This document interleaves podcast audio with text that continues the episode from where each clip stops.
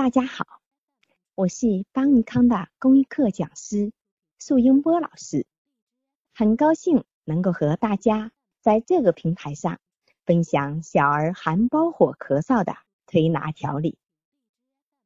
相信每位家长都很担心自己孩子咳嗽，一旦医生说这是含胞火的咳嗽，都是一头的雾水。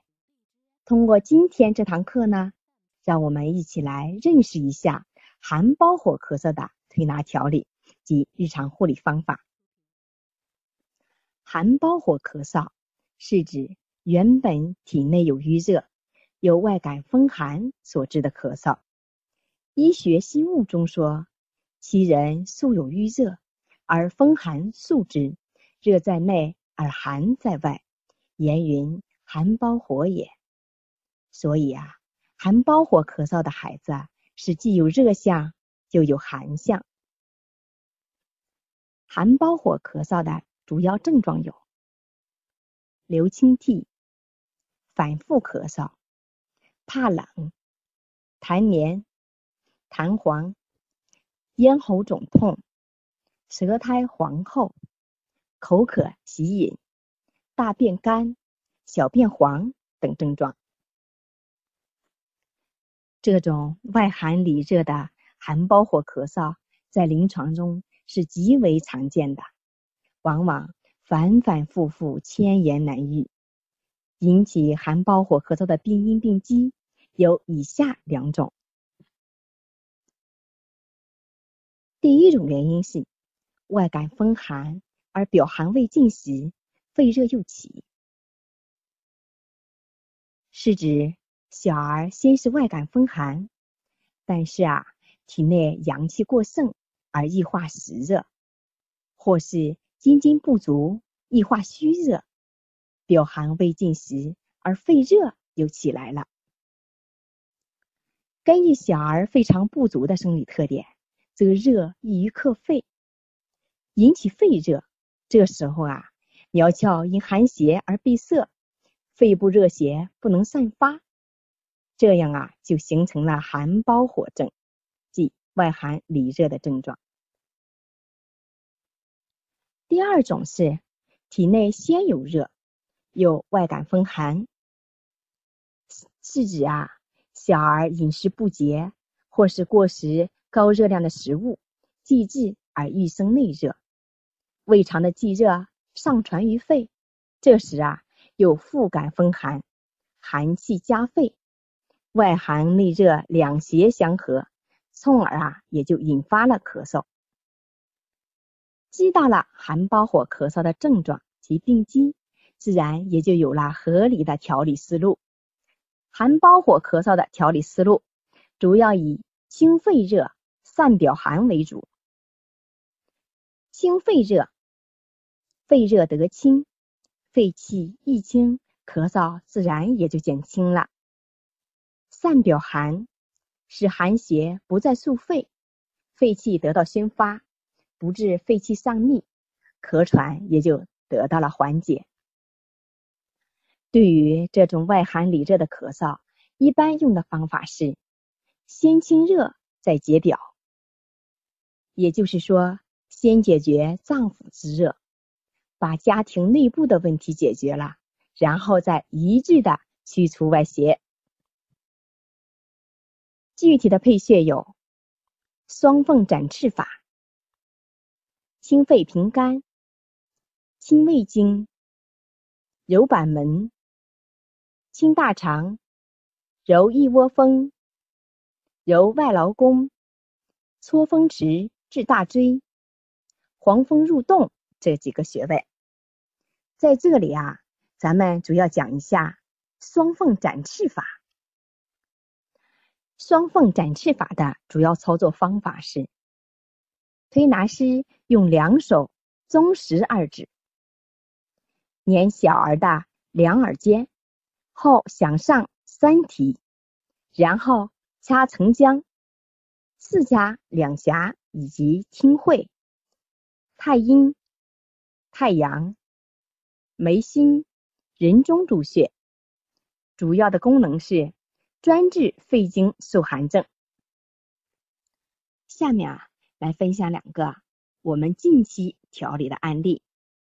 第一个案例，果冻，女孩，十四个月，今年的十二月二十号来诊，来时鼻塞，体温是三十七度九，舌质红，舌苔薄黄，咽红不痛，口渴喜饮。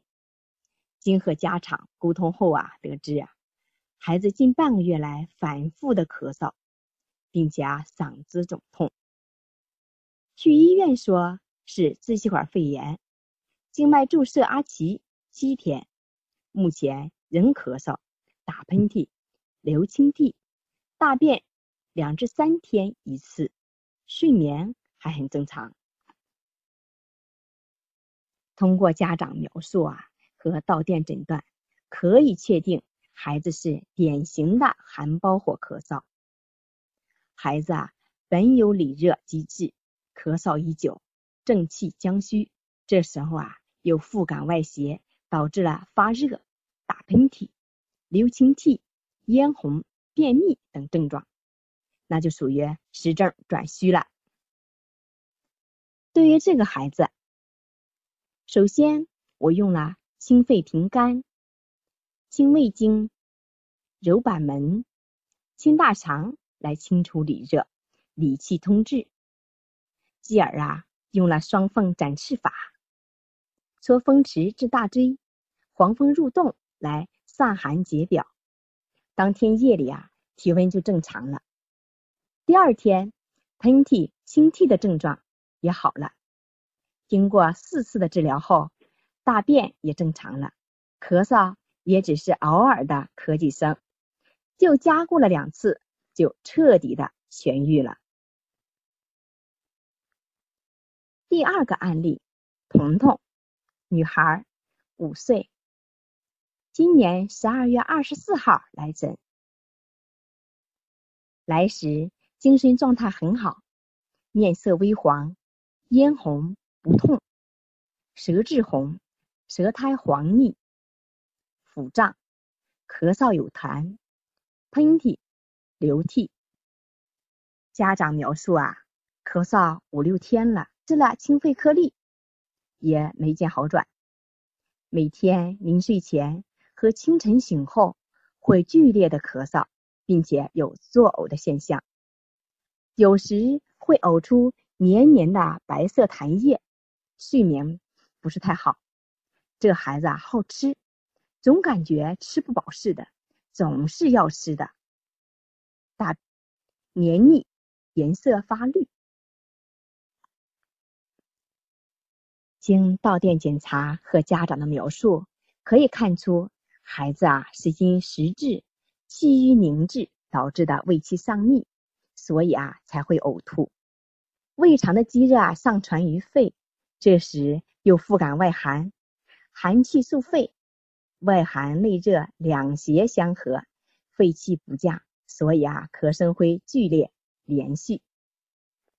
根据孩子的病因，我们的治疗方案是消积降逆、宣肺止咳。第一天，清板门推了大约十分钟，剧烈咳嗽后，呕吐了白色粘稠的痰液，咳嗽随后也减轻了。然后啊，加推了清胃经三百次，清大肠三百次，搓风池至大椎一百次，揉黄风入洞五十次。第二天清晨又吐了很多粘稠的白色痰液，这次啊，加推了一窝蜂、外劳宫、双凤展翅法这三个手法。经四次治疗后，不再呕吐。也基本不咳了，后又加固了两天，孩子啊彻底痊愈。其实啊，不管什么疾病，都是治疗为辅，重在调养及护理。下面咱们说一下避免孩子生病的护理及饮食的调养。一、加大户外活动，增强体质，减少疾病的发生。二，注意气候的变化，及时的增添衣物，避免受热或者着凉。第三，定时的通风换气，调节室内外温差及室内的湿度，杜绝病毒和细菌的滋生。第四啊，是合理的调整饮食。若要小儿安，三分饥与寒。真心的提醒家长，给孩子的饮食一定注意，不可摄入太多的高蛋白、高热量食物，一定要营养均衡，以免饮食积滞，郁生内热，从而诱发各种的疾病。今天的课程啊，我就分享到这里，谢谢大家的支持。